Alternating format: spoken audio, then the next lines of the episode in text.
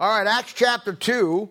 Uh, and as you know, we, uh, we're in our first section of the book of Acts.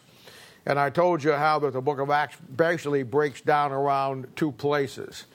And so forming for us then three sections. And the first break is in Acts chapter 7. And then, of course, the second break is in Acts chapter 20. And then, so everything falls down on that. And that's the easy outline breakdown that you'll want to have. And we're into the first section right now. And in the first section, we're seeing, you know, where he's dealing specifically with the nation of Israel. And uh, we're going to look at that. In, uh, we did last time. We're going to look at it again in depth today. And then in the second section, we get into the church age proper. And then in the third section, then we get into Paul uh, in prison and uh, we'll, we'll, get into all of that. Now, in the first section, I told you this that it's built around uh, it's built around uh, Peter preaching five messages, and then the last message that gets preached is Stephen's, and uh, so in each one of these messages, you see that we're dealing with the nation of Israel. Now, and I've told you before, the standard teaching is the fact that uh, you know that we're we're we're in the early church, Christian church, the body of Christ, and so pastors, teachers, everybody that I know that other than a few guys have just completely missed this point here and and just really get off track.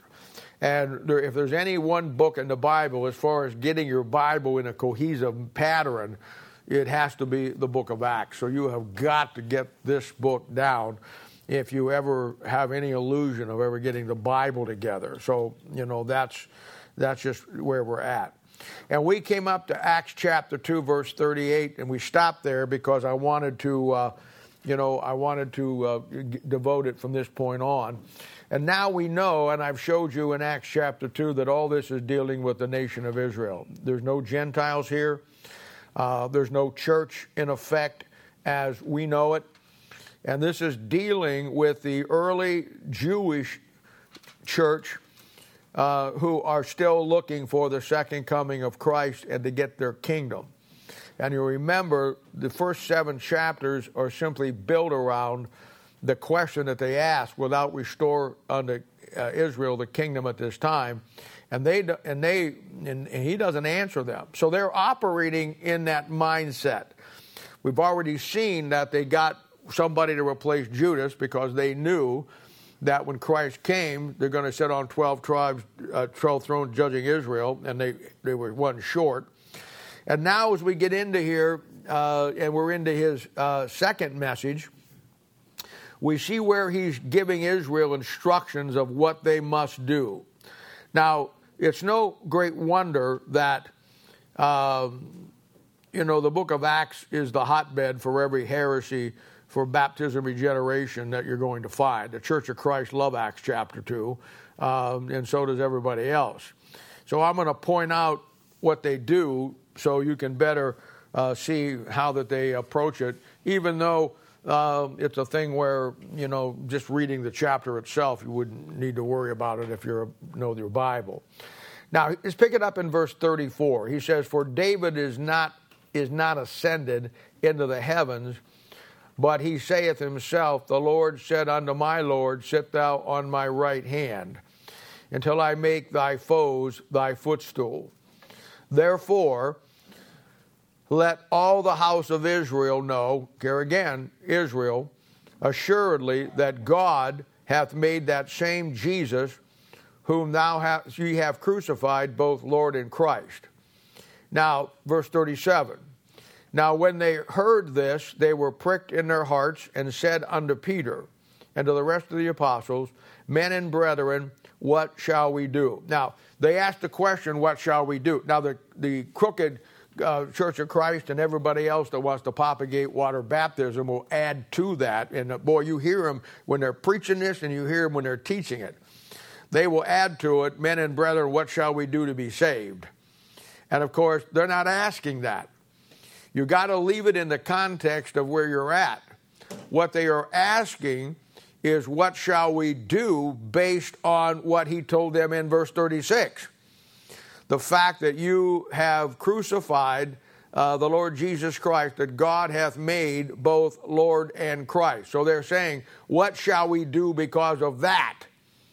And then what follows in verse 38 is one of the seven baptisms in the Bible, and you know we've been through that already in Bible Institute. And this is the baptism of repentance for the nation of Israel based on them crucifying the Messiah. And so he says in verse 38 Then Peter said unto them, Repent and be baptized, every one of you, in the name of Jesus Christ for the remission of sins, that ye shall receive the Holy Ghost.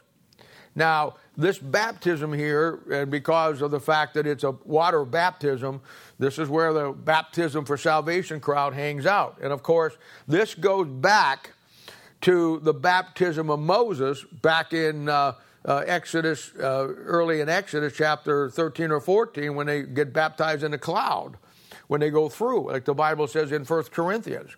So this is based on a, a, a, a picture of what Israel is to do because they have crucified Jesus. Now, notice that when you and I got baptized, Matthew chapter 28, we got baptized in the name of the Father and the Son and the Holy Spirit.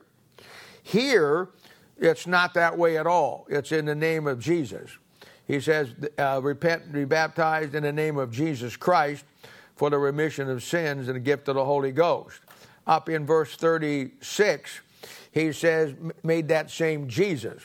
So notice that it's about Jesus.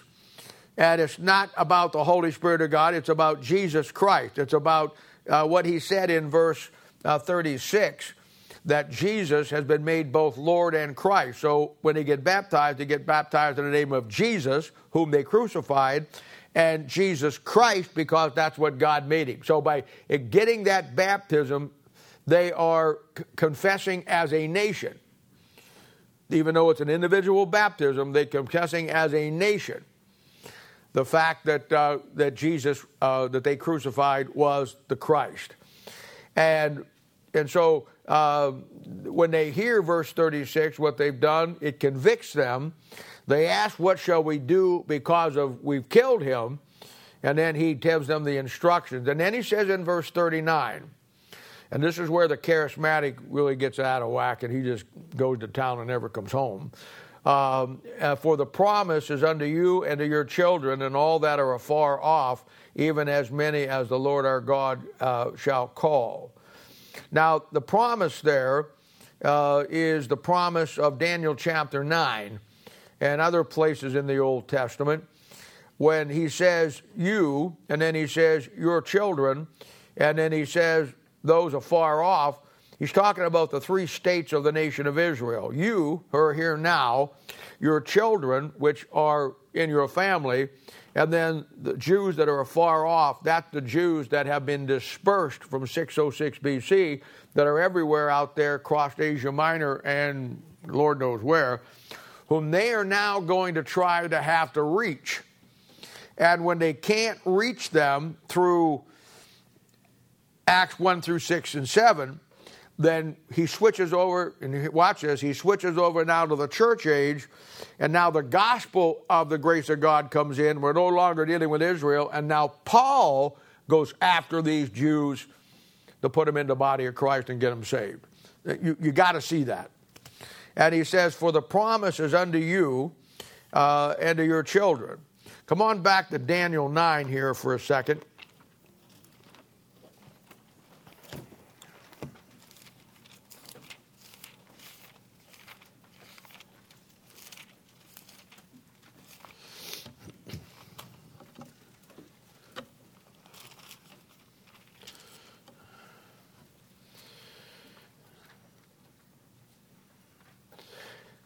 Pick it up in verse 5. We have sinned, Daniel 7 5, and have committed iniquity, and have done wickedly, and have rebelled even by departing from thy precepts and from thy judgments. Neither have we hearkened unto thy servants, the prophets which spake in thy name uh, to our kings, our princes, our fathers, and to all that the people of the land. And this is basically what Peter is preaching to them. O Lord, righteous belongeth unto thee, or righteousness belongeth unto thee, but unto us confusion of faces, as this day to the men of Judah and the inhabitants of Jerusalem, and unto all Israel. Now here it is, that are near and that are afar off through all the countries, whether thou hast driven them because of their trespass that they have uh, trespassed against thee. So there you see that uh, the ones afar off are the ones that have been dispersed through the captivity of 606. And of course, that's exactly, uh, you know, that's exactly what uh, he's talking about in Acts chapter 2. So you have to see that Acts chapter 2 is dealing with the Jews in that, in that context. And then he says, and with many other words did he testify and exhort, saying, Save yourself from this untoward generation. And the untoward generation here is obviously the apostasy of the state of the nation of Israel under the leadership of the scribes, the Pharisees, and everybody else.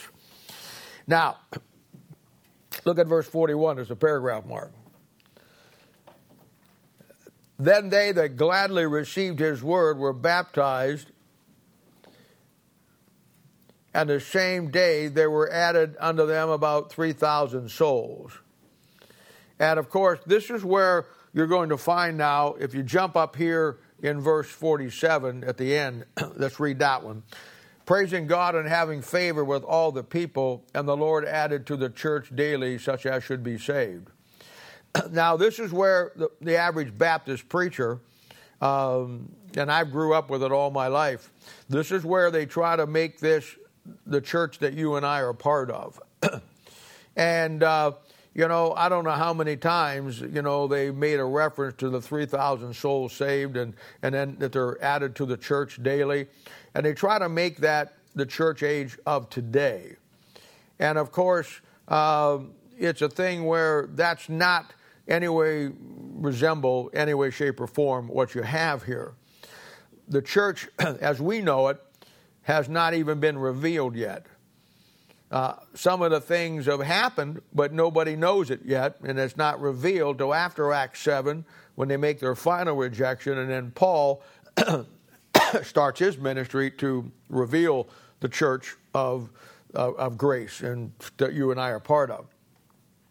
So they read things like this, and because they don't pay attention to the Bible, and you got to remember that these guys, if, if, if there's any defense for them, and it's hard to defend them, but if there is any defense, it's a defense of the fact that these guys are victim of a system. And the system that they have been trained by, the system that, um, that they have submitted themselves to, lures them into the mindset that you just accept what we're going to teach you without ever investigating the Bible itself. So when they get up, and I've seen it, like I said, all my all my life, when you hear these guys get into this and try to make this the church, you know that it, they're they're now a victim of what they have been taught, and the system that trained them taught them not to think for themselves. The system that trained them taught them to be more loyal to the school than they were the Word of God. And boy, do you see this everywhere, every place you go. In Christianity, and I know many of you, most of you, if any of you, never see this because you're not in that world any, in that world, and thank God for it. But it's actually been a thing where they would judge a person's biblical qualifications or spirituality based on where that person got trained. And uh, they would actually tag to, uh, you know, it a, a deeper sense of, of you knowing the Bible because you went to school there. And, you know, the big one today is the Dallas Theological Seminary down there in Texas, someplace. Uh, but back in the day, you had them all over the place. You had Bob Jones University, you had, you know, Tennessee Temple, Baptist Bible College, Cedarville College. You had all of these places, uh, Midwest uh, Bible College up in Detroit. You had all these places that were being tagged with if you go there, this is a lot better than going here. And all that did was take the people out of their local church that wasn't teaching them the Bible anyhow, because the pastors were not equipped to do it, sent them to a non biblical structure where they not only got bought into a system of terms that robbed them of the going to the Bible and thinking for themselves, they went into a system that actually took the Bible from them. And what they wanted to do by the devil's design was to take the kids' authority from the Bible and put it in the authority of the school or the Greek and the Hebrew or whatever you know was the um, uh, was wh- whatever they put it in, and that's exactly where they're at. So when they read a passage like this, they have been taught and trained to just buy into it. So when they see the word 3,000 souls saved uh, added, and then they see the word church up in verse 47, they haven't got a clue that there's at least four or five different churches in the Bible, and none of them are the same. The word church means called out assembly. So you, you, you look at it in that, in that sense. And of course, the nation of Israel, when they're called out of, out of Egypt, they're called the church of the wilderness. And uh, that's not the church that you and I are part of in any way, shape, or form. In the tribulation, there's seven churches, but they're not our church.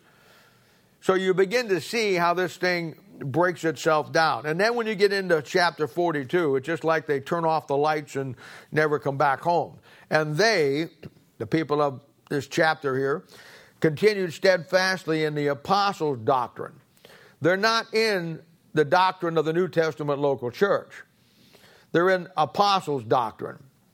And of course, that's completely different. The apostles' doctrine is laid out in Matthew chapter 10, and it doesn't remotely have anything to do with the church. So we see that they're not following New Testament doctrine, they're following the apostles' doctrine. And I'll just tell you right now in this church age, in this dispensation, if you follow the apostles' doctrine, you're going to split hell wide open and you're going to burn like a torch. There's no salvation for you and me in the apostles' doctrine. It was to Israel. And so, but they see that, you see, and all they all they see is 3,000 people saved and added to the verse 47 of the church. Now look at verse 43, and here's where it even gets stranger. And fear came upon every soul, and many wonders and signs were done by the apostles. Now, that ought to be your first clue that this has nothing to do with the church, unless you're a charismatic. Because we now know that those signs and wonders are to the nation of Israel. They're not to us in any way, shape, or form. So we, we, we, we know that now. And, uh, and, all th- and, they, and, and, and all that believed were together, and they had all things common. And they sold their possessions and goods and parted them to all men as every man had need. Now, fundamentally, this is where Marxism starts. When Karl Marx wanted to come up with communism or socialism, it's a system that's defined in the book of Ecclesiastes where everybody is a it's a collective co-op type thing. That nobody owns anything more than anybody else. And of course, uh, every heresy out there has to have it start in the Bible someplace. someplace. So Karl Marx got the idea, and he, I'm not saying that he read the book of Acts and, and he decided to do it on that. I'm not suggesting that. Uh, what I am suggesting that the spirit that drove Karl Marx knew everything about the Word of God. And uh, so he comes up with this idea.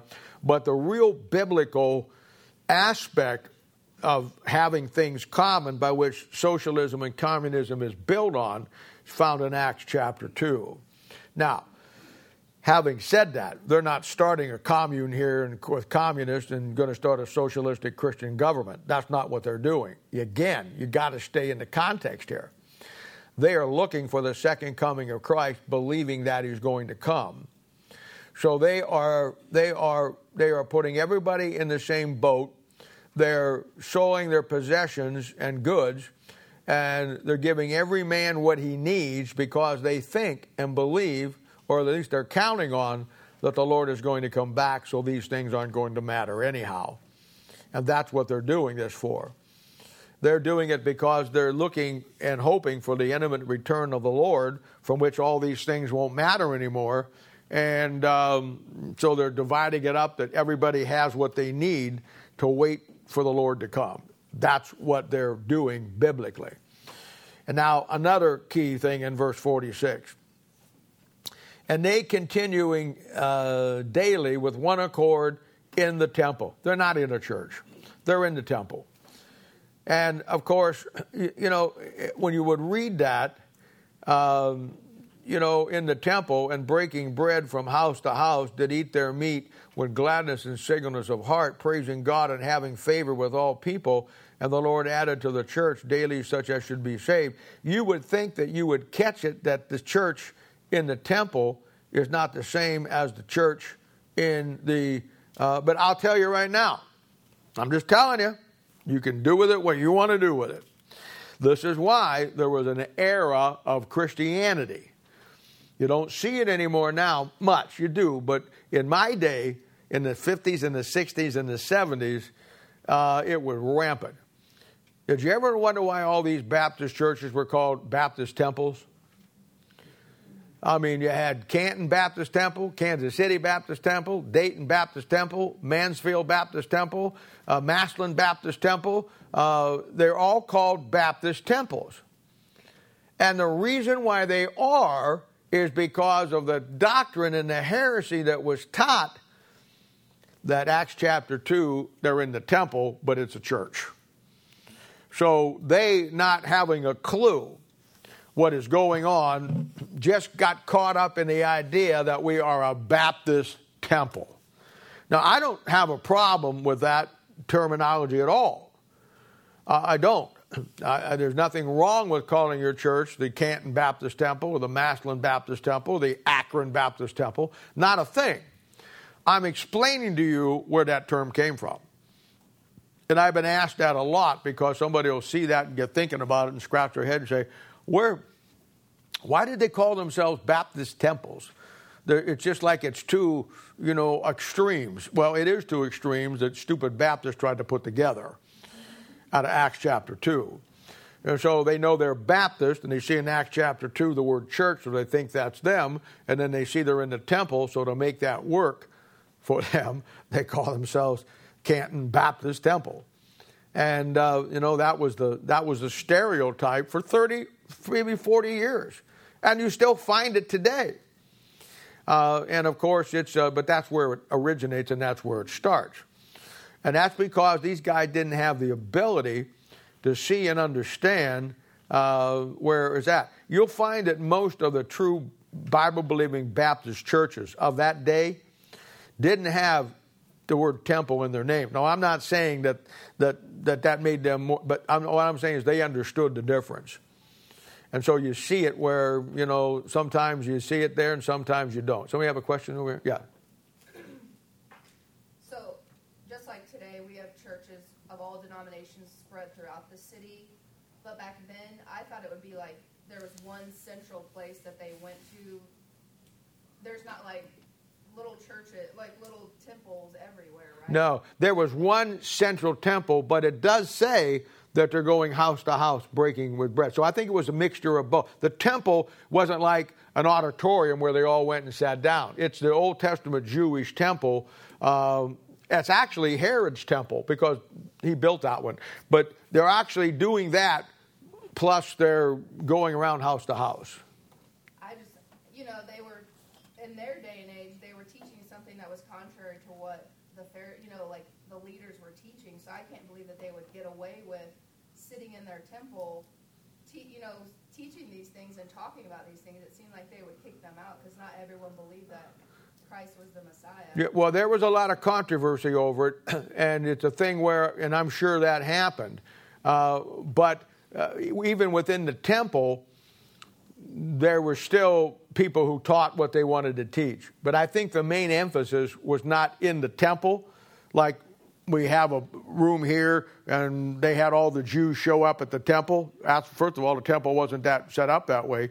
I think that that's where the central teaching came out of, and then it went from home to home to home around it as they broke bread and, and, and did it that way. But you're right. I'm sure there was a controversy. Well, I know it is.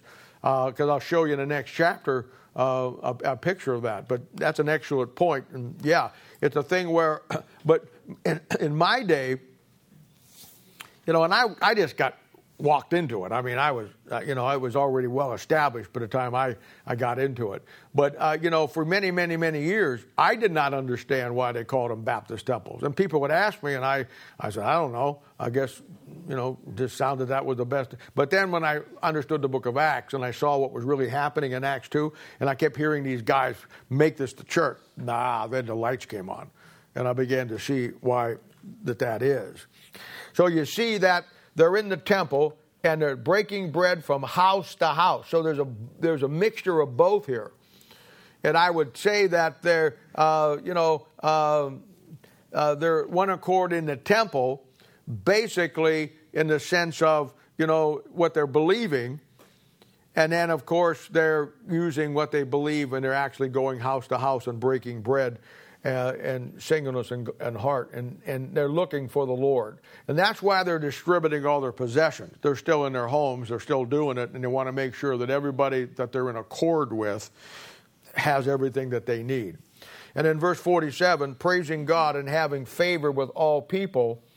And then he says, And the Lord added to the church daily uh, such as should be saved. And of course, um, again, they, they, they, they, read the word church and they immediately think that this is the church that you and I are part of, and yet you're clearly told that this church is still in the apostles' doctrine. Now, when we get into chapter 3, we begin to see a, a little bit more insight into this. 3 1. Now, Peter and John went up together into the temple at the hour of prayer being uh, the ninth hour. And that'll be about 3 p.m. And then a certain man, lame from his mother's womb, was carried, whom they laid daily at the gate of the temple, which is called Beautiful, to ask alms of them that entered into the temple. Who, seeing Peter and John about to go into the temple, asked alms. And Peter, fastening his eyes upon him with John, said, Look on us. And he gave heed unto them, expecting to receive something of them. Then Peter said, Silver and gold have I none, but such as I have I give thee. In the name of Jesus Christ of Nazareth, rise up and walk. And he took him by the right hand and lifted him up, and immediately his feet and ankle bones received strength. And he, leaping up, uh, stood and walked and entered with them into the temple, walking and leaping and praising God.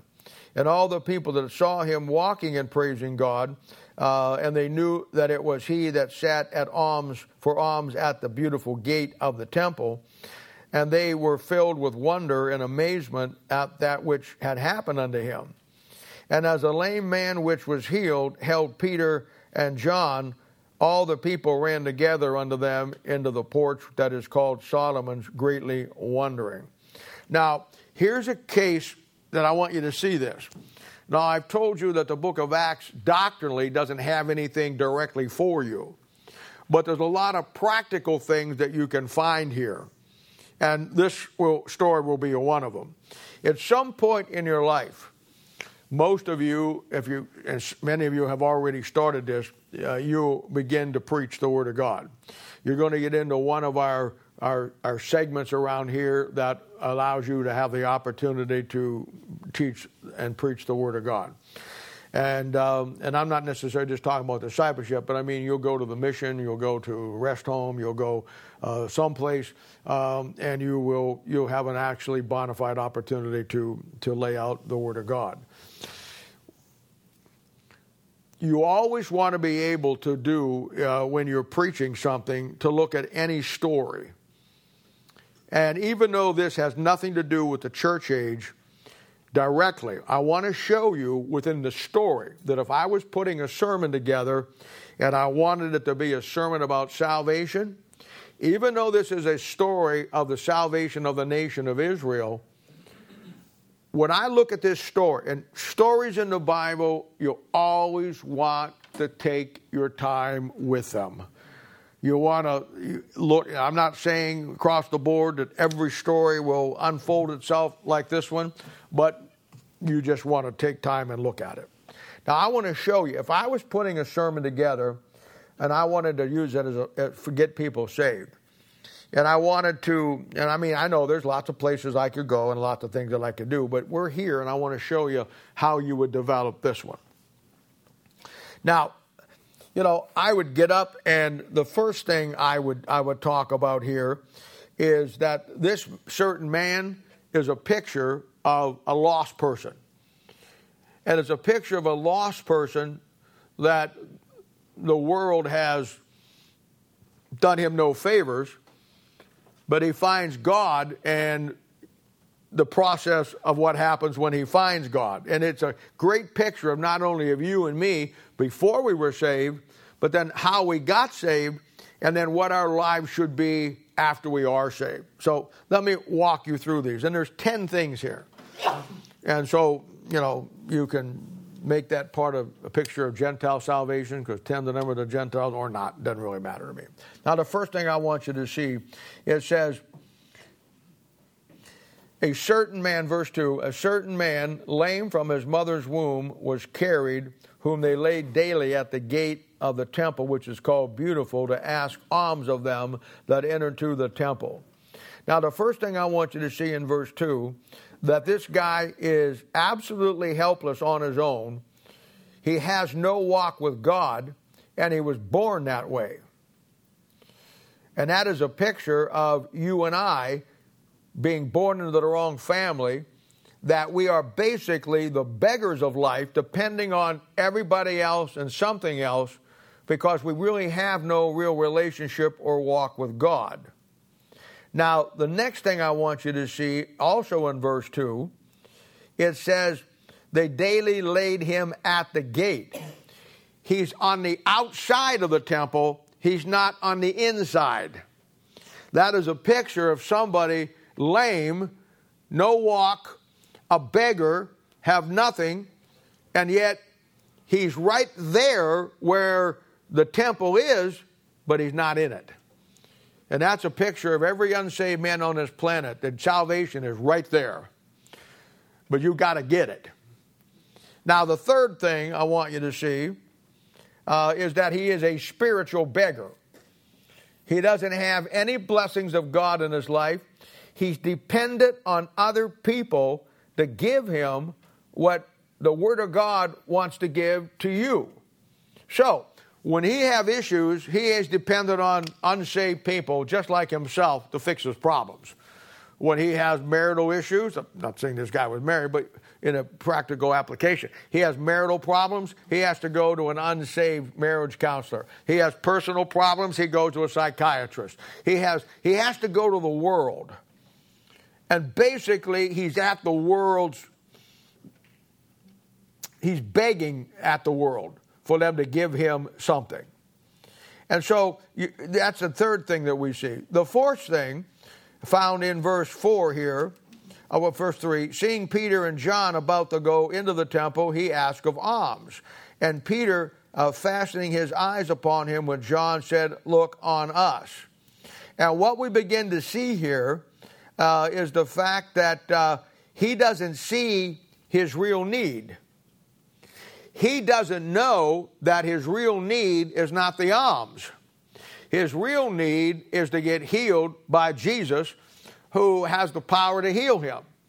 And like an unsaved person, they get so structured to the world system that they think that they need the world, that the world has all the answers, yet they're dependent on everybody else to carry them and put them and give them something because they're begging in life and they're missing the real truth is the fact that this salvation is just inside that gate. And he doesn't understand that. Now, the, the fifth thing in verse 6 that Peter said, Silver and gold have I none, but such as I have give I thee. In the name of Jesus Christ of Nazareth, rise up and walk. Now, the, the thing that I would, I would deal with here in my message is I just carve off a little spot. And sometimes you want to do that in a message. You want to make a couple of points and then you just want to clear off a little spot and you want to you want to reinforce what you've already said by taking one thing. And here what I would do at this point. I'd take verse 6 and I would talk about the fact that how that salvation is better than gold. I would talk about how that salvation is the real gold. And he has spent his whole life begging for the world's gold right outside the gate where the real gold was. And so when Peter and John show up to him, they say, Hey, I don't have any physical gold and silver, but what I'm going to give you is better than the gold of this world. And that's where I would clear off a little spot and I would, I would work that angle. And, uh, and then the next thing in verse 7 and he took him by the right hand and lifted him up, and immediately his feet and ankle bones received strength. Now, that's a picture of him getting saved. And the next thing I would point out is that salvation is instantaneously, instantaneous. It's not a process. It's not like the charismatics say that you get saved and then you get the baptism of the Holy Ghost later based on Acts chapter 2, which they couldn't figure out either. No, salvation is, is absolutely instantaneous. The moment you ask Christ to save you, it's an instant. Right then, you are saved. And then I'd clear off another spot. And I'd look at I'd look at verse 8 and it says and he and he leaping up stood and walked. And I'd take a little time with that and I'd go back and I'd say, look, some of you today may get saved and you may trust Christ as your own personal Savior. And I want to tell you that will be the greatest decision. You're like this guy here. You're, you're, you're, you're outside the gate, you're begging from the things of the world, and nothing that they're going to give you is going to satisfy because the gold and silver they give you today, you'll spend it today and not have anything tomorrow. The real gold is what I'm going to give you. But I want you to understand the day you get saved, which is instantaneously, and here's how I'd make my point stood and walked. You have to learn to take your stand before you can really walk. And I would make that point.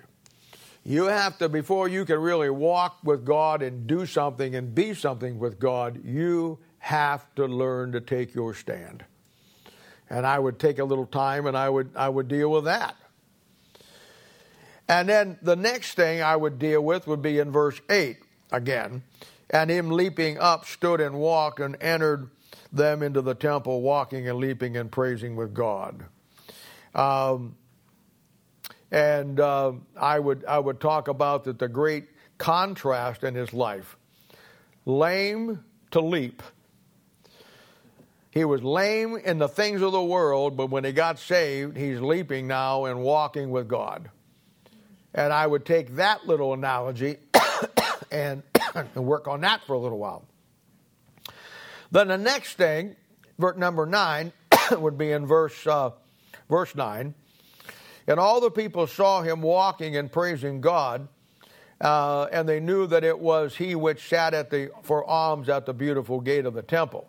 Now, the next thing deals with the fact that there's such a drastic change in his life that the people who knew him from outside the gate now see him inside the gate. And boy, that is the great verse that once you get saved, you have to be the witness through your stand and through your walk. And then you begin to be everything that God wants you to be, and other people will see it. And then the last thing, the 10 would be in verse 11. It says they were filled with wonder and amazement, verse 10 at the end, and that which had happened unto him.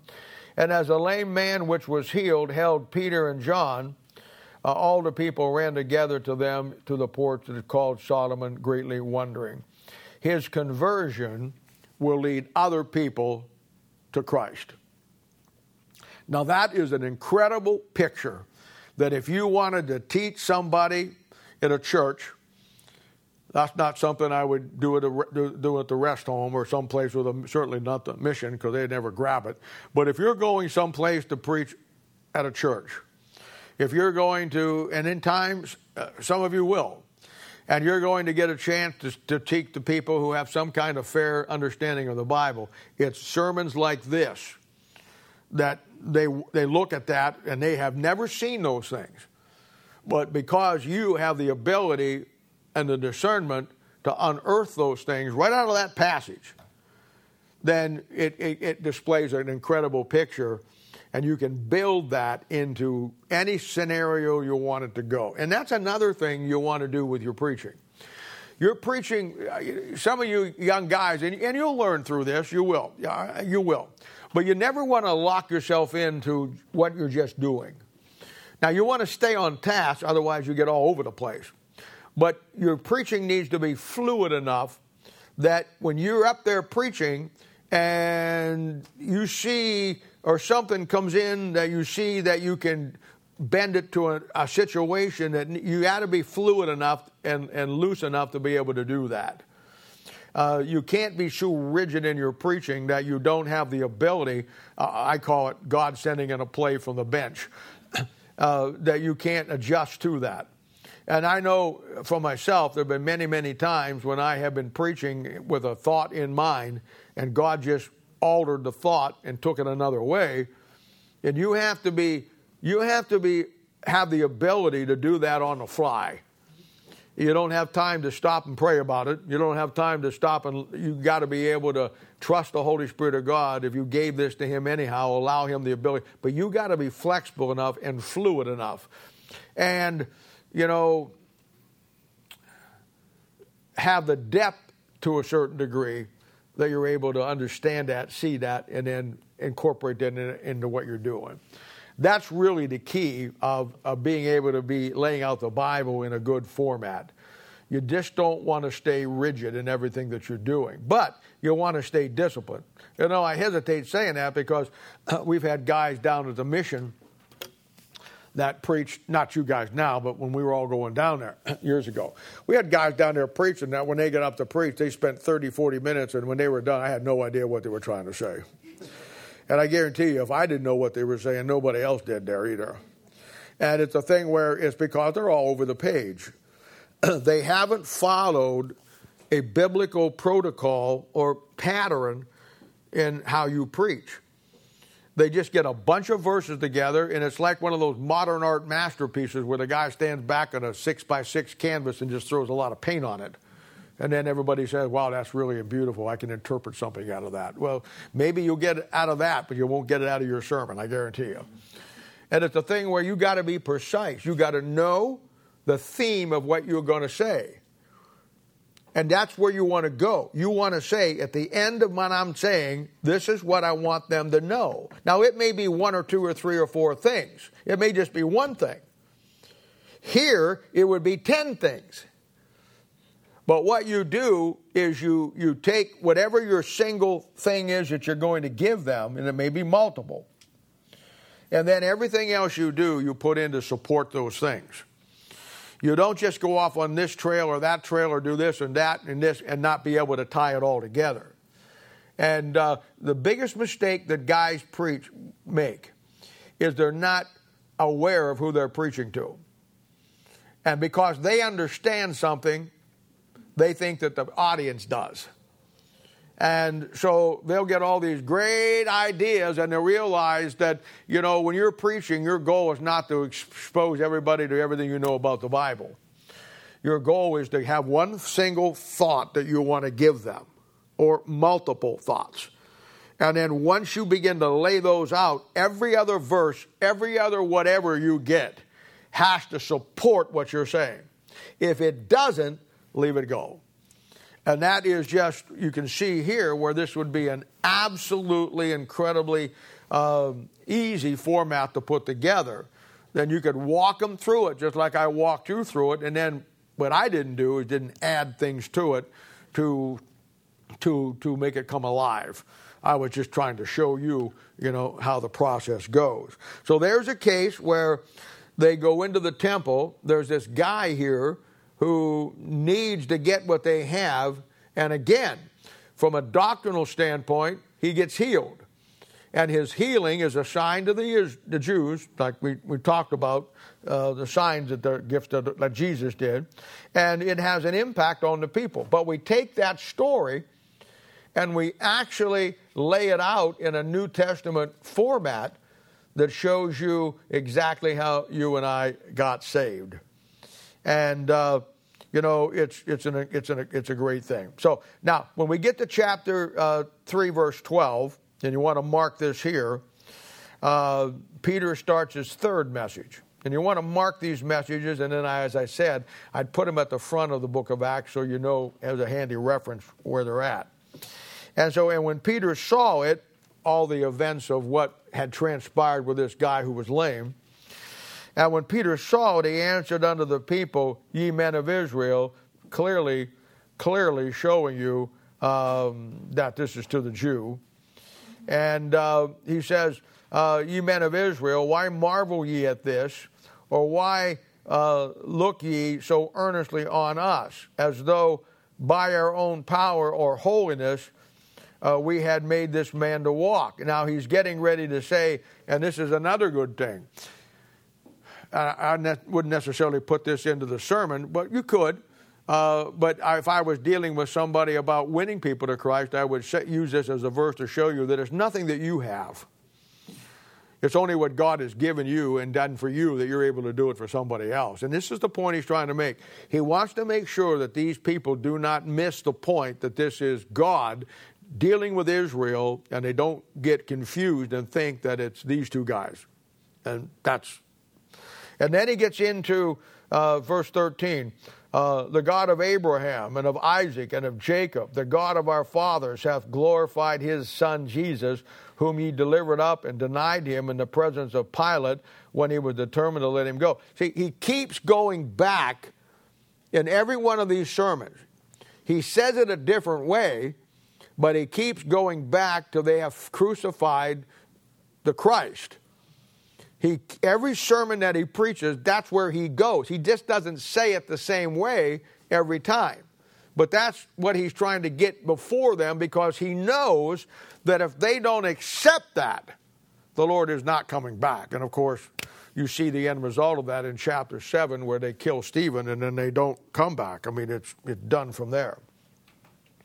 And he says, But denied the Holy One and the just and, des- and desired a murderer to be granted unto you. That would be Barabbas. And killed the Prince of Life, whom God hath raised from the dead, wherefore uh, we are witnesses.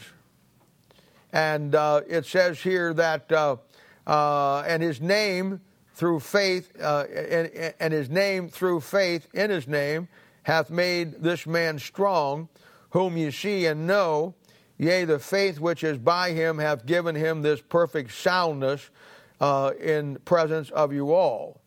And of course, the perfect soundness here is for you and for me in the sermon would be the guy got saved. For Israel is the guy who was lame is now walking, leaping, and you know, going uh, back on his life. And now, brethren, I would that through ignorance ye did it, uh, as did also your fathers. But those things which God before had showed by the mouth of all his prophets that Christ should suffer, he hath so fulfilled. And of course, uh, he's saying now that, uh, you know, I'm going to give you the benefit of the doubt that you're ignorant uh, to this like your fathers were. But at the same time, you have the prophets, and the prophets have foretold that he was going to come and suffer and die.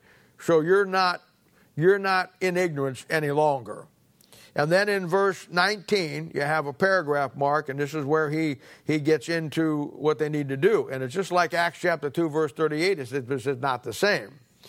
He says, Repent ye therefore and be converted, that your sins may be blotted out when the times of refreshing shall come from the presence of the Lord. Now, this invitation is the, the nation of Israel as a nation.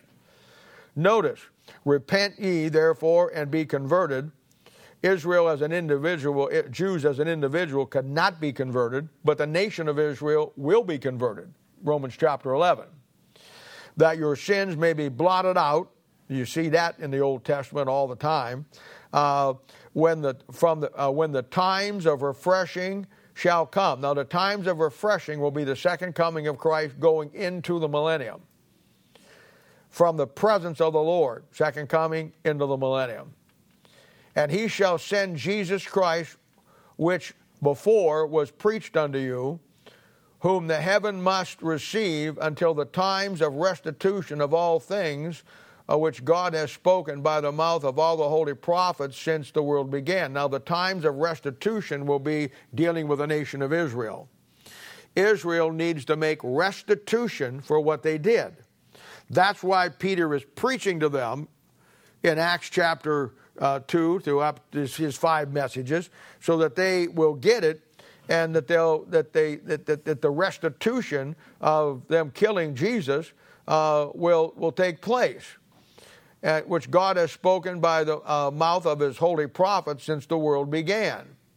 For Moses truly said unto the fathers, A prophet shall uh, the Lord your God raise up uh, unto you of your brethren, like unto me. Uh, him shall ye hear in all things whatsoever uh, he shall say to you. And it shall come to pass that every soul which will not hear that prophet shall be destroyed from among the people. So now he's, he's clearly running these things back to Moses. They knew who Moses was. Moses was the greatest leader that Israel had. He represents the law. Elijah is the greatest prophet that they had. He represents the prophets. And he brings up Moses because Moses, in their mind, if they know their Bibles, and they do, are going to show up before the times of refreshing. So he's making this reference. He's giving them everything that they should already know to bring them in line, to get them out of this spirit of falsehood that they're under, that they can clearly see uh, what is unfolding. That if they want to get the kingdom that the Old Testament prophets has talked about, you have to make restitution for what you did. Yea, and all the prophets from Samuel and those that follow after, as many as have spoken, have likewise foretold of these days. Ye are children of the prophets and of the covenant which God made with our fathers, saying unto Abraham, and this is the covenant that he made with Abraham back in Genesis 12 through 15, uh, that in thy seed shall all the kindreds of the earth be blessed. Now that's a reference to the millennium. It's also a reference to what God wanted to do with the nation of Israel in the Old Testament he, he put salvation for the world, the Gentile world, in the nation of Israel. And if the Gentile world was going to find Christ in the Old Testament or get God or get into God, they had to become a Jewish proselyte. And by doing so, they got into that covenant as proselyte Jews, even though they're Gentiles, and they had to now follow the law and basically, for all practical purposes, become a, a Jew. And that was the only way that they could get in, and that's what God's plan was. This is why he, he, he, he wanted Israel, and you see this in a, in a, in a capsule glance of 40 years when Solomon comes to the throne.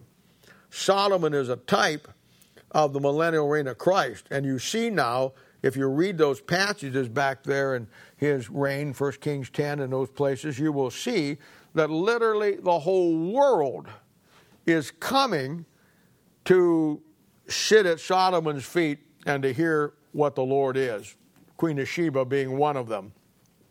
And of course, many of those nations are listed back there for you. So, this is what he was doing in the Old Testament and the plan. Of course, Israel dumped his word, and it all went to pieces. But what he's going to do in the millennium is he's going to bring it back and he's going to do the same thing. And uh, so this is where only in Hebrews chapter 8, 9, and 10, this is under the new covenant, but it's the same deal in this respect. Ye are children of the prophets and of the covenant which God made with our fathers, saying unto Abraham, and in thy seed shall all the kindreds of the earth uh, uh, be blessed unto you. First, God having raised up his son Jesus, uh, uh, to him bless you in turning away every one of you uh, from his iniquities. Now, there's an interesting thing in verse 26 here. Um, and um, when you talk about the resurrection, one of the things that the Jehovah Witnesses will tell you is that Jesus Christ is not God. And uh, they say that he's a created God, a lesser God, uh, but he's not God. And when you go through your Bibles, the greatest, uh, and, and, he's, and he's not part of the Trinity, that there is no Trinity really. And the greatest proof of, of, of Jesus Christ being God is in verse 26 it says, uh, and it also says it's in 1 Thessalonians chapter 1, verse 10, concerning the resurrection. It says that God raised Christ up. Now you want to get those two verses there, and I'd put these things right next to verse 26. In John chapter 2, verse 19 through 21, now it tells us that Jesus will raise himself up. And then the third thing in Romans chapter 8, verse 11, it says that the Holy Spirit of God raised him up. Clearly showing you that there is a Trinity involved here, that it wasn't just God that raised him up. Jesus had the power to raise himself up, and the Holy Spirit of God had the power to raise him up, and yet he was only raised one time, and all three did it because that's the Trinity. It's little things like that that are laying right on the surface that most people never see, never get, and never get a hold of. And it's those things that will give you the little extra insight into what you know uh, the Bible is dealing with and, and how it's laying itself out. So those are the kind of things that you want to remember. Now, I've told you before that all history and everything that goes down through history, and this is certainly true of where we're at, and true of the church, and true of your life. That when God moves in a direction to do something, then the devil moves in opposition. Now, you've just seen three chapters where Peter has preached three messages uh, and, uh, and, and laid some stuff out. And now in chapter four, here comes the opposition to what he's been saying. Verse 4 1. And as they spake unto the people, the priest and the captain of the temple and the Sadducees came upon them, being grieved that they taught the people and preached through Jesus the resurrection from the dead. And they laid holds on them and, and put them in hold until the next day, for it was now eventide, six o'clock in the evening. Howbeit, many of them which heard the word believed and the number of the men was about 5,000. And it came to pass on the morrow that their rulers and elders and the scribes and Ananias, um, the high priest, and Caiaphas, and John, and Alexander, and as many as were of the kindred of the high priest, were gathered together at Jerusalem. Now we get in to see the opposition come in. And uh, it goes to show you that even though they were teaching in the temple, there was elements in the temple that was totally against that teaching. So now we have a problem arise, and it's it starts in the temple because of what they're teaching. And I'm sure when this guy come bebopping in, leaping and doing handstands all over the place, it didn't help any either. And it came to pass on the morrow that the rulers and the elders and the scribes, uh, verse 7, and when they had set them in the midst, they asked, By what power or by what name have you done this? Then Peter uh, lifted up, uh, uh, excuse me, then uh, Peter, filled with the Holy Ghost, and said unto them, Ye rulers of the people and the elders of Israel, clearly showing you again this is all Jews. Uh, if this day uh, uh, be examined of a good deeds done to the impotent man, uh, uh, by uh, what means he is made whole. Uh, be it known unto you all uh, and all the people of Israel that by the name of Jesus Christ of Nazareth, whom ye have crucified, he's going right back down the same road again. This time he's doing it in the temple. And he's still preaching message three. He hasn't got the message four yet. Uh, be it known unto all you and all the people of Israel by the name of Jesus Christ of Nazareth, whom ye have crucified, whom God raised from the dead, even by him doth this man stand here before you whole. Now, there again, you want to mark that word whole, because this man is also a picture of the nation of Israel. Uh, this is like the guy over there at the pool of Bethesda we studied in John. He's lame on his feet. He's, he's uh, uh, he's, he's got no power. He's, he, and all those things. And he got healed. And this guy not only is a picture of, of you and me getting saved, but he's also a picture of the nation of Israel and their spiritual condition. And when you find the word whole, that almost exclusively will be a watchword to show you that what you're looking at is a picture of the nation of Israel because they get made whole, uh, but at times of refreshing. And you'll find that in Matthew chapter 21, verse 42, and then 1 Peter chapter 2, verse 6 will be the verses that go along with that.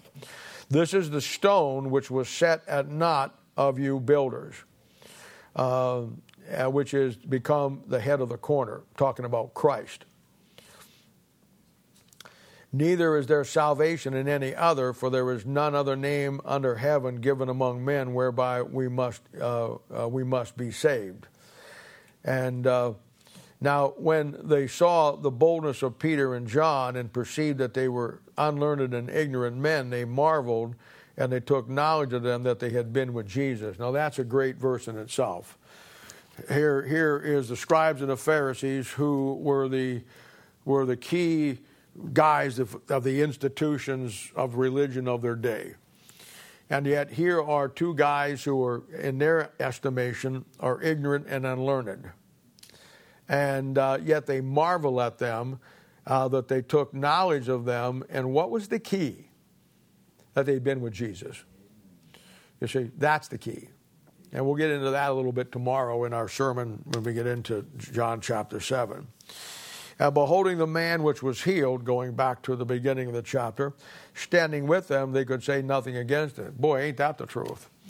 Now, if you want a verse that really goes along with this, it's in Matthew, and I can't pull it right off the top of my head, but you know, you're familiar with it. It simply says, By their fruits you shall know them. And they can't say nothing against what they're doing because they healed this guy who everybody knew, and by the fruit of what they did, there's nothing to say. You may not like it, you may try to reject it, but there's nothing you can say because by their fruit you shall know them. And here it is. There's the fruit. You may not like a church, you may not like this person, you may not like this family, you may like this, you may be against them. At the end of the day, it isn't about whether you like them or whether you don't. It isn't about what they say or what they don't say. At the end of the day, where's the fruit? That's the key.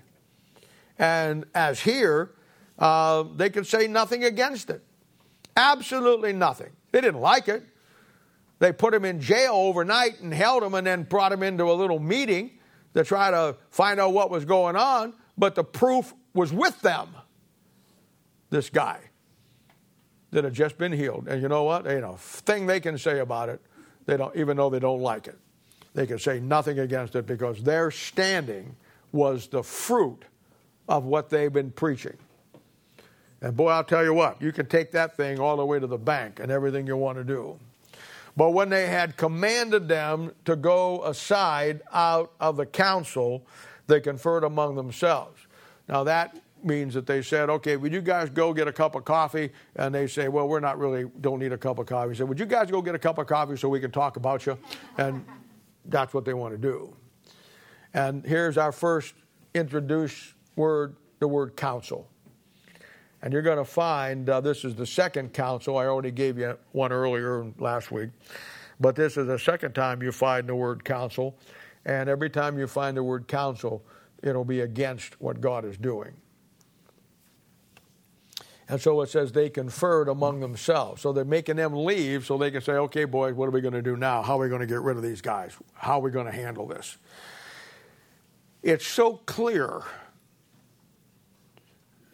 from what I gave you last Thursday night in Matthew chapter 21 about the, um, you know, the guy who dug the vineyard and planted the vineyard and then heads it all about. And then when he sent his son and the leader said, This is the heir, let us seize upon his inheritance and kill him.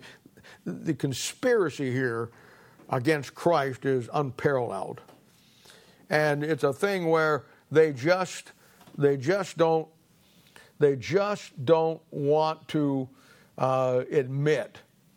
I mean, they see the fruit, they have nothing to say, they have no argument. They hear these guys that are unlearned men and they hold their own with them and they notice that they've been with Jesus and that's got to be the reason and yet they still will not come to the reality.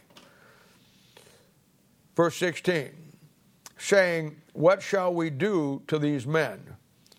For that indeed a notable miracle hath been done by them is manifest to all them that dwell in Jerusalem, and we cannot deny it. Boy, if that isn't politics at its best, there it is, man. Hey, a real bona fide miracle happened. We can't do anything to change it, and man, we can't even deny it. So, what are we going to do? Because we're not going to admit that Jesus Christ is God. See the problem? And you're going to meet a lot of people in life just like that. And it's a thing where, you know, it's a it's a incredible aspect of this thing. All right. And they called them and commanded them not to speak at all nor teach in the name of Jesus. Yeah, that's going to work really well. Great plan. But Peter and John answered and said unto them, Whether it be right in the sight of God to hearken unto you more than to God, judge you. For we cannot speak the things which we have seen, and we cannot but speak the things which we have seen and heard. Uh, and uh, and in uh, in verse 19 now, this is where he's going to start his fourth sermon, and this is where he's going to let them have it again. So when they had further threatened them, they let them go, finding nothing how they might punish them because of the people. For all the men glorified God uh, and that which was done. For the man was above 40 years old, of whom this miracle of healing was shown. Now, there's your next key 40 years old. So, Israel. Israel, 40 years in the wilderness. There it is. Um, so, I mean, it just keeps, you just look for those things. Uh, and, and, and being let go, they went to their own company and reported all that the chief priests and elders had said unto them. And when they had heard that, they lifted up their voice to God with one accord and said, Lord, thou art God, which hast made heaven and earth and the sea and all that is in them, who by the mouth of thy servant David hast said, Why did the heathen rage and the people imagine a vain thing? The kings in the earth stand up and the rulers which gather together against the Lord and against his Christ. Now you need to mark that. There's that verse I gave you where it says his Christ, clearly showing you that there's two Christs. For of a truth against thy holy child Jesus, whom thou hast anointed, both Herod, Pontius Pilate, and the Gentiles and the people of Israel were gathered together. And uh, uh, uh, for to do uh, whatsoever they uh, had uh, hand, they and, their, and thy counsel delivered before to be done. And now, Lord, behold their threatenings, and grant unto the, thy servants that thou all boldness uh, may speak uh, thy word by stretching forth thine hand to heal, and the signs and wonders may be done by the name of thy holy child Jesus. Uh, and when they had prayed, the place was shaken where they were assembled together, and they were all filled with the Holy Ghost, and they all spake the word of God with boldness. And of course, the notice here the filling of the Holy Spirit of God. This is like the daily filling that you get uh, that makes you bold. This isn't them getting saved all over again like in Pentecost. This is them being filled with it and then speaking boldly, just like God will fill you every day to do the work of God with boldness. And the multitude of them that believed were one heart, one soul, neither any of them that ought the things which he possessed was his own, but all things common. And with great power, uh, with great power, uh, gave the apostles witness of the resurrection of the Lord Jesus, and great grace was upon them all.